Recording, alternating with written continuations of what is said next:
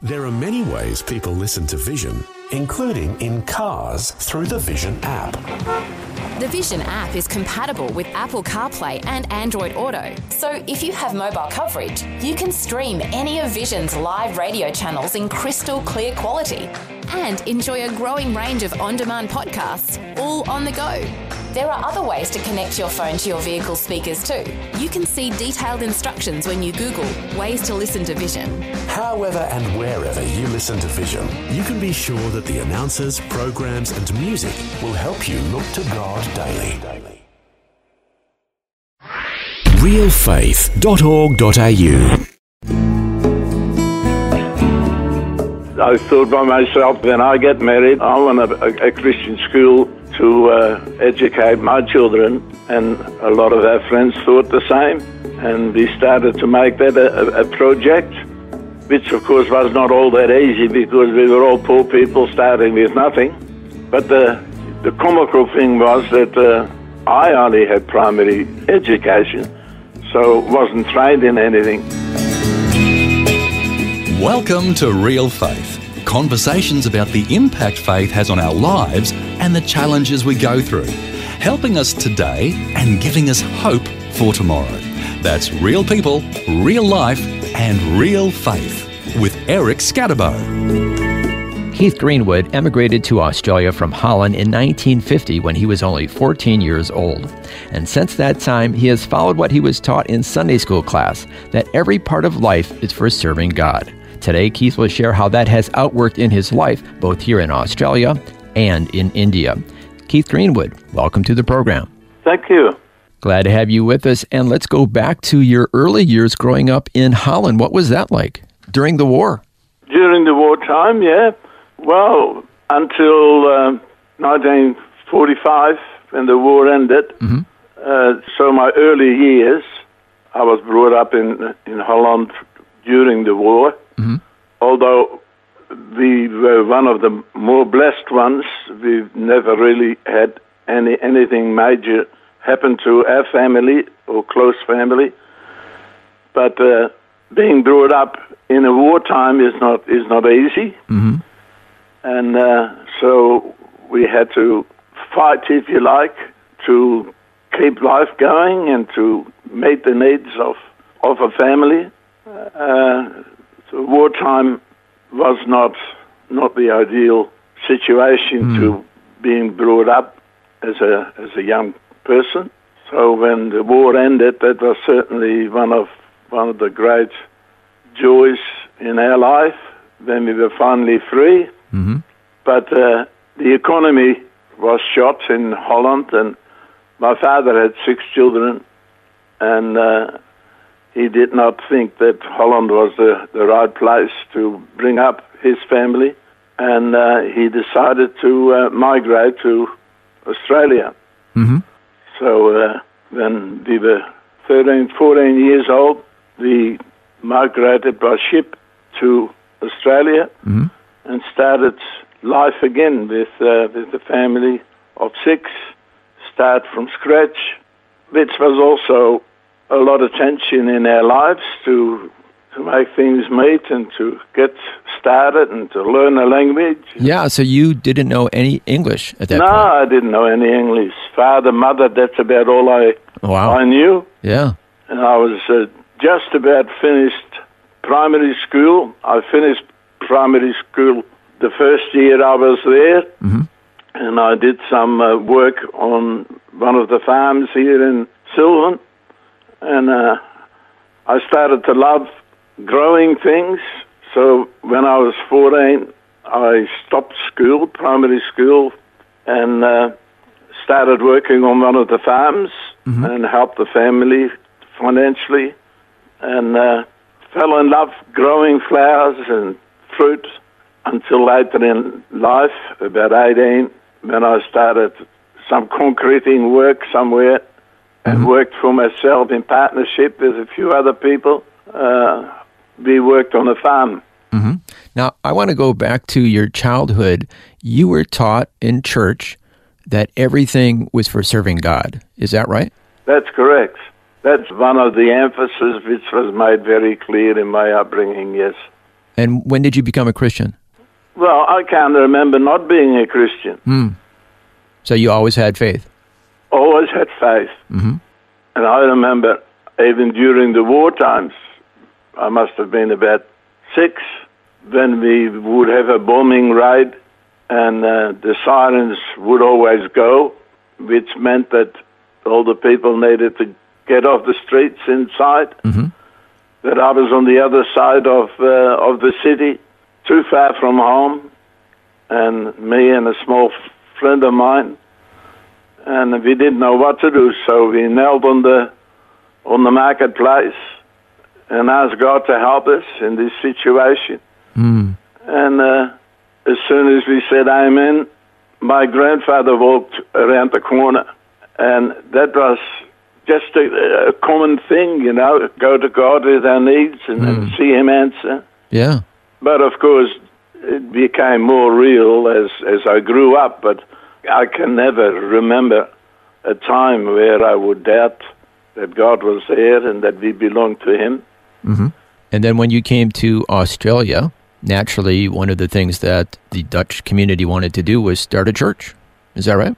That's correct. You know, we were sort of indoctrinated a little bit in the in the type of church we were brought up in, and mm-hmm. we felt that was one of the things we were missing. So we, our parents decided that we should start a Reformed church in Australia, which wasn't all that difficult because uh, in in those days many many Dutch families came in our area, and uh, it wasn't all that long before we had a few hundred people wanting similar things. So you weren't alone being a Dutch family in the outer eastern suburbs of Melbourne. We were, we were one of the early ones, but uh, every few months you would see another family come, and mm-hmm. because there were many people in the same situation we were in in Holland, mm-hmm. scattered through wartime and no work and no future. Mm-hmm. So you helped to start a Dutch Reformed church in the Mount Evelyn area. Yes, yes, correct. And then also you helped start a school. Yeah, after after a little time, we were here. The school problems started to arise, and I thought by myself too. But uh, when I get married, I want a, a, Christian school to uh, educate my children, and a lot of our friends thought the same. And we started to make that a, a, a project. Started to get people interested in it and start contribute to it which of course was not all that easy because we were all poor people starting with nothing. Mm, yeah. But still, we started and slowly on we raised enough funds to put down a deposit for, for a block of land in Mount Evelyn. And that was back in the 1970s. And I'm very thankful that you and your friends did that, starting Mount Evelyn Christian School, Yes, because that's where my children went to when we came Yeah, to yeah, Australia. And later I was on the board of the school when it had its 40th anniversary. And I got to see all the pictures of you and your friends starting the school, starting construction and everything. So it's quite a wonderful heritage that you have there. And it's still going strong to this day.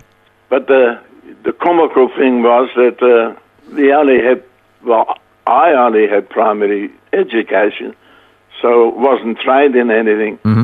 And it's, uh, it's just finding your way with something you haven't weren't trained in. Wow. You saw the, the, the importance of it and you wanted to see it happen. Yeah. So here you didn't have a full 12 years of education, but yet you helped start a school, and two of your sons became educators. Yeah, both my sons are uh, principals of Christian schools, yeah. Wow.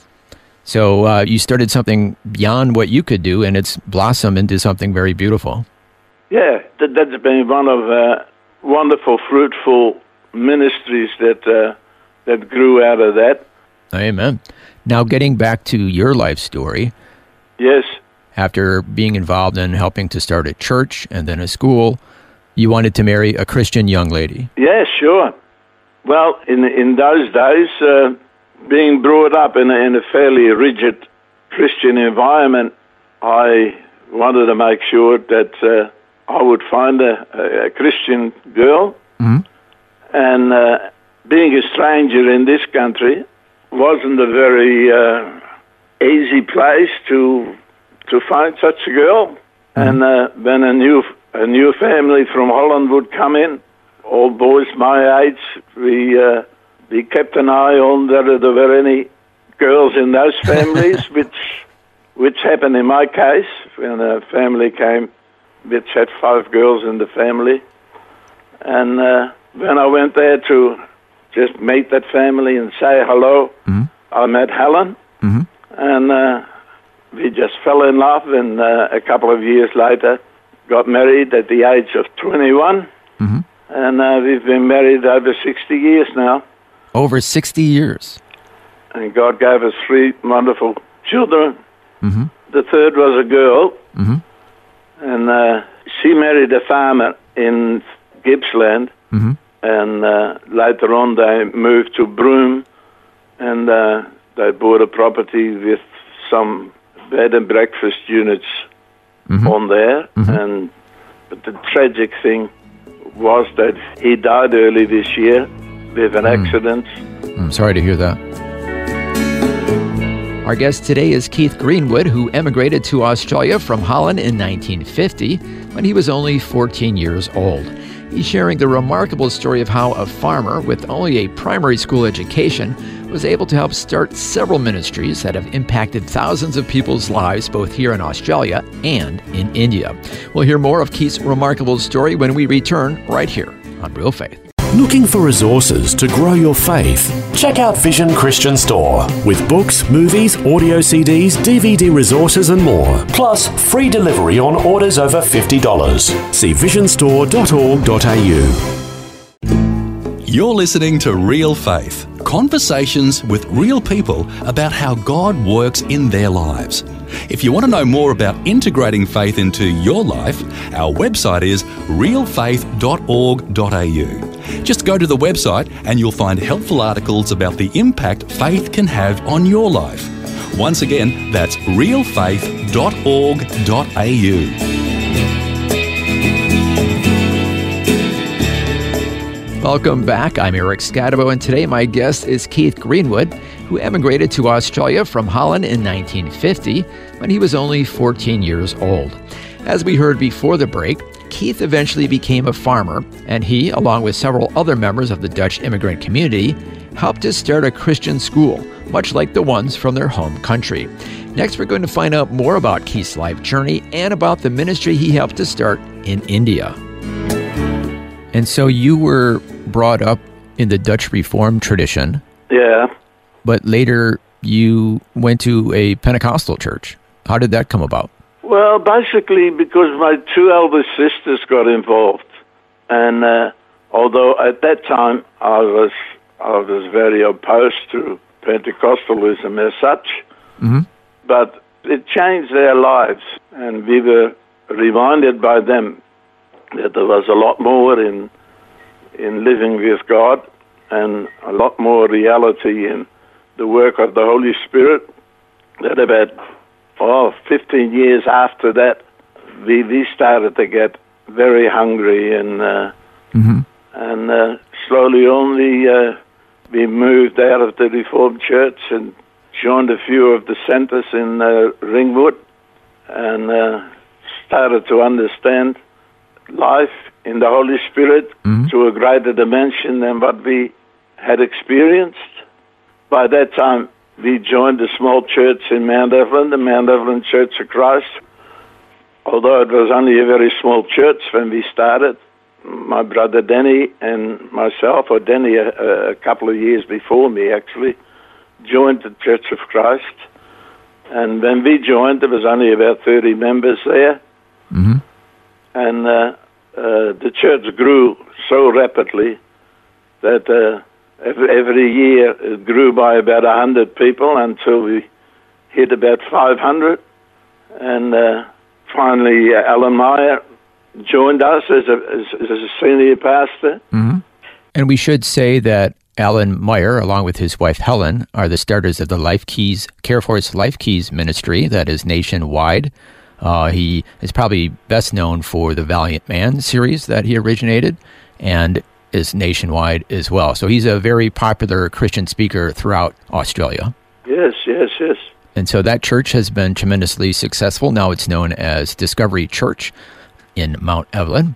And then finally, in the 80s, you went on a mission trip to India that really changed your life. In my case, yeah, there was. A, I heard of uh, an organisation in uh, in Queensland that were taking teams to uh, India, and I thought that would be a, a, wonderful challenge for me to be part of. And uh, we joined one of those teams, very early early 80s. Mm-hmm. Yep. And I'd never never been to any other country other than where I come from. Mm-hmm and certainly not an underdeveloped country like India. Mm-hmm. And uh, seeing that most of India, apart from the big cities, were people that were very, very poor and found it very difficult to live. And, and most of the villages we visited, there was no churches there, and uh, the gospel just hadn't reached them. Mm-hmm.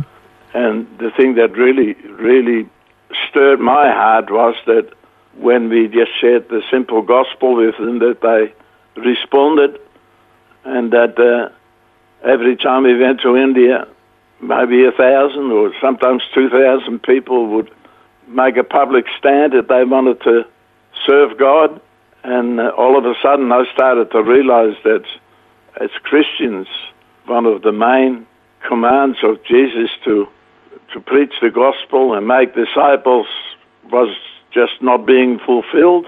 Mm-hmm. And that we as, uh, we as Christians, we've got a huge job outside our country as well as being witnesses in, in Australia. But to go to places where the gospel had not yet been became very important to me. And God really touched my heart in such a way that we needed to see what we could do. Mm-hmm. And so that's when you started the ministry to India? Yes, I, I came across one Indian teacher who uh, who usually came with us when we went on ministry teams, and he had the same hunger and the same heart as we had, and uh, so we decided together that we would start a, a training center for pastors. Mm-hmm try to find people that wanted to be full-time pastors, and we would train them a year, and then we would look after them for a few years financially. Mm-hmm. And they would go to villages where there were no churches and and start building churches in those places. And did that ministry grow? It grew tremendously. We tried the first year only about 10, 10 young young men, and the second year 20, and the year after that 30, and so we grew. We had 140 in that training center at one stage, and uh, it was during that time where I started to meet Christians in other states that were also busy in reaching villages there. And we felt that we could do a lot more than in one state with one school. Mm-hmm. So we finished up in seven states wow. where we where we uh, appointed seven directors, and in each state we would have a training school. And uh, over the years, we, we trained oh, a couple of thousand or more we have trained during that time. Wow. And uh, all of them would have started one or more churches somewhere. And uh, according to the funds we, we could get together, we continued to train more and uh, support more. So a big job here at home, yeah. apart from building my own business to live by, live through. We uh, we went to many churches here and encouraged them to become part of this ministry. Yeah, and especially uh, in in country places. And uh, towards the end, we raised oh almost a couple of million dollars a year. Wow to support these pastors as long as we can and to train more. And we started uh, looking after needs, like there's so many orphans up there, and mm-hmm. my wife got a very strong longing to be of some help to these needy children, and we started uh, oh, I think about 25 children in our homes Wow. during that time. Wow. So once again, you're a part of a fantastic, fruitful ministry. Yeah, yeah. It was just amazing how how wonderful God opened doors and produced so much fruit through simple people doing something which they weren't trained in, Yeah. but still felt, you know, through God's word that this was one one of the Christians' uh, purposes in in this time. Yeah. So you were following what you were taught in Sunday school class way back in Holland. That's right. And finally, could you give us an update on how you're doing today? How is your health? Today, my health. Well, I, I've developed a few problems. Um, I'm I'm on dialysis. My kidneys gave up. Mm. In the last uh, eight years, I've been on on dialysis, which made it very difficult for me to go to India. Mm. Uh, I did for a few years, but uh, I finished up with a bad infection up there one day, and I just barely got home. Mm.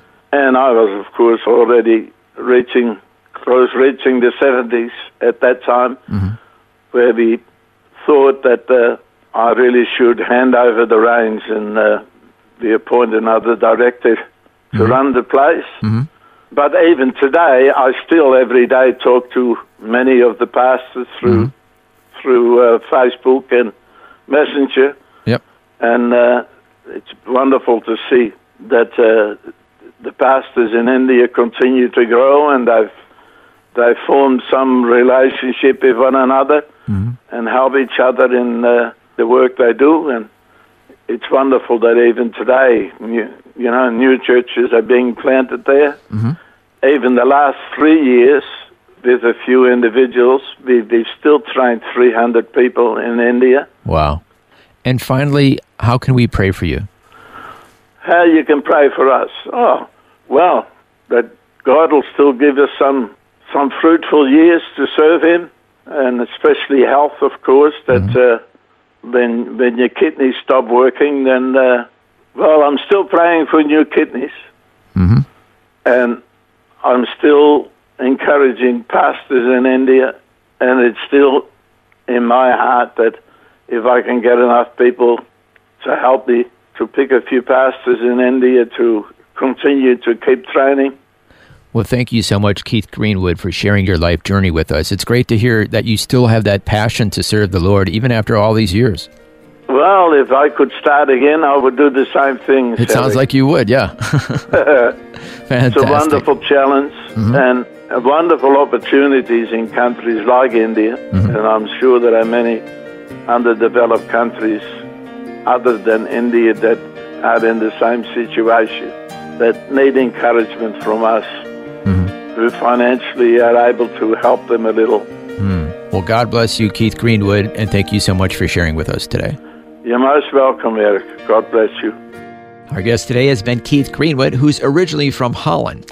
As we heard, Keith and his family emigrated to Australia when he was only 14 years old, and he eventually became a farmer with over 2,000 fruit trees. It's remarkable to think that Keith's family basically had nothing when they arrived, and he only had a primary school education. But he then went on to help start educational institutions that continue to this day. Not to mention that his two sons both became principals at Christian primary schools. Keith's life reminds me of the Bible verse that says, God chose things the world considers foolish in order to shame those who think they are wise. And he chose things that are powerless to shame those who are powerful. Well, thank you so much for joining us for Keith Greenwood's inspiring story. I'm Eric Skattebo, and until next time, so long and God bless.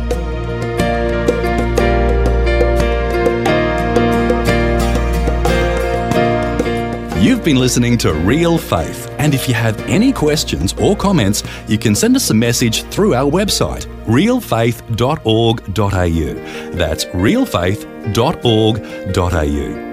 Thanks for listening, and we invite you to join us again next time for more conversations about God working in the lives of people who put their faith and trust in Him. That's real people, real life, and real faith. Real Faith is a production of Vision Christian Media. This program is a production of Vision Christian Media. To find out more about us, see vision.org.au.